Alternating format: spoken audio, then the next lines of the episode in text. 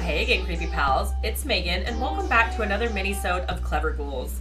Today we're going to dig back into some psychological theories and concepts around fear, in particular, our fear of death. Death is something that we all sooner or later have to face. We will all experience it, but how do we respond to it? Why are some of us more afraid of it than others? What is it exactly that scares us about death? The fear of death is often referred to as thanatophobia. This is derived from the Greek words thanatos, which is named for the god of death, and phobos, meaning fear. Thanatophobia, or death anxiety in a clinical context, isn't actually listed in the Diagnostic and Statistical Manual of Mental Disorders.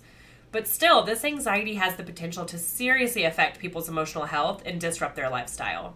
At this point, we all know how I feel about Freud, but for those of us that might not be aware, Sigmund Freud was an Austrian neurologist and the founder of psychoanalysis, and his main focus revolved around the unconscious mind. Most of his theories have been entirely debunked, and they hold absolutely no weight in the world of psychology today. But the concept of thanatophobia was largely explored first by him. Early in his research, he came up with this concept of the pleasure principle, and it states that organisms continually seek to be good and avoid harm in order to perpetuate life, and that humans inherently are pleasure seeking. However, he served as a physician in World War I, and during this time, he observed that soldiers would often revisit their most traumatic moments via their unconscious mind, aka in their dreams.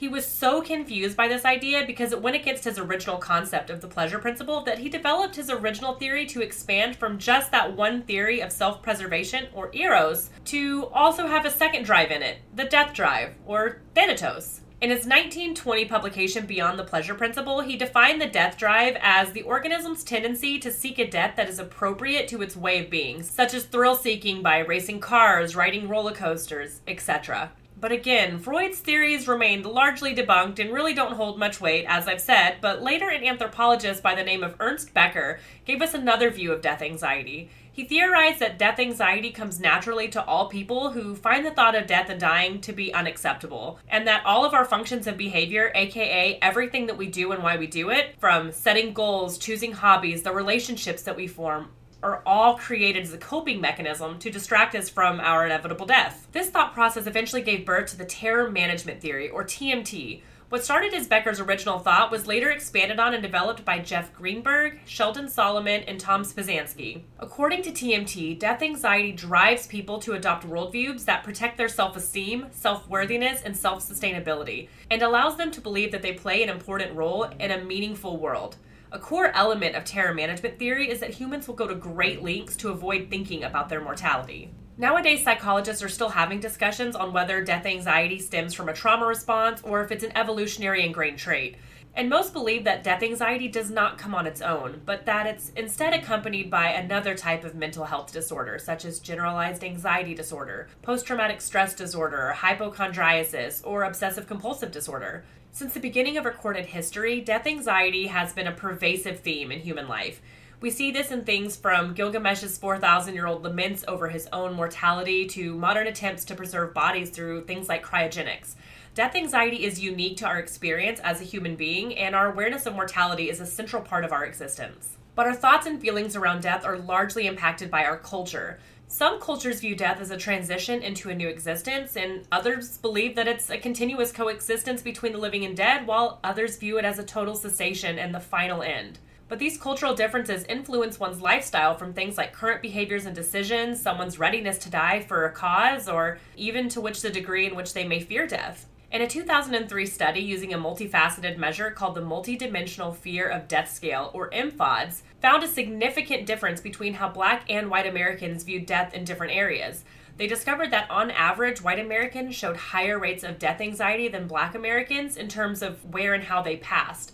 This was later linked to a publication by Lewis R. Akins stating that white Americans experienced these higher levels of fear and anxiety around their passing as they were more likely to die in hospitals, nursing homes, or mental health facilities isolated away from their families. I talk about this in depth in our episode on Corpse Bride, but it's just such a different experience surrounding death between the East and the West.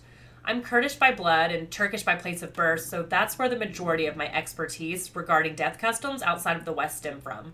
And in the traditional belief of Turks, death is perceived as the leaving of the soul from the human body into another place. Death is not the end, but a very big and beautiful step towards something more important. And on the topic of there being concerns about dying alone, that's just also generally unheard of in Turkey as well. You frequently live out your end of life at home surrounded by your family, and once you pass, you aren't immediately rushed away to a funeral home you stay put surrounded by your family for a bit. And it's an old Turkish belief that someone stays with the body and keeps the lights on around it because the soul of the dead will return to visit the family. But regardless of where you were born, where you live, or what belief system you follow, the fact is inevitable that we will all die. And while we're still learning about how our brain processes the concept of death, we do know that the anxiety stemming from it is totally normal and something that we all have we as humans have evolved to have incredibly advanced and complicated cognitive abilities, which makes dancing the lines between self awareness and self preservation super nuanced and makes it easy for us to get lost in some of those more scary and unknown details.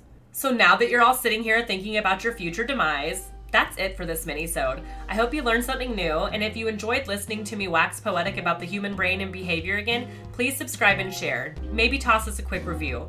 As always, it was a pleasure, and I can't wait to chat with you again. See you on the other side. The Clever Ghouls podcast is run by Maegan, Marissa, Blair, and Melissa. This episode was done by Maegan. Our intro and outro music was created for us by Josh Marshall. Find his links in our show notes. For more episodes and other spooky content, find us on your favorite social media platform through our handle at Clever Ghouls. Don't forget to subscribe and share, and if you really like our content, please leave us a review.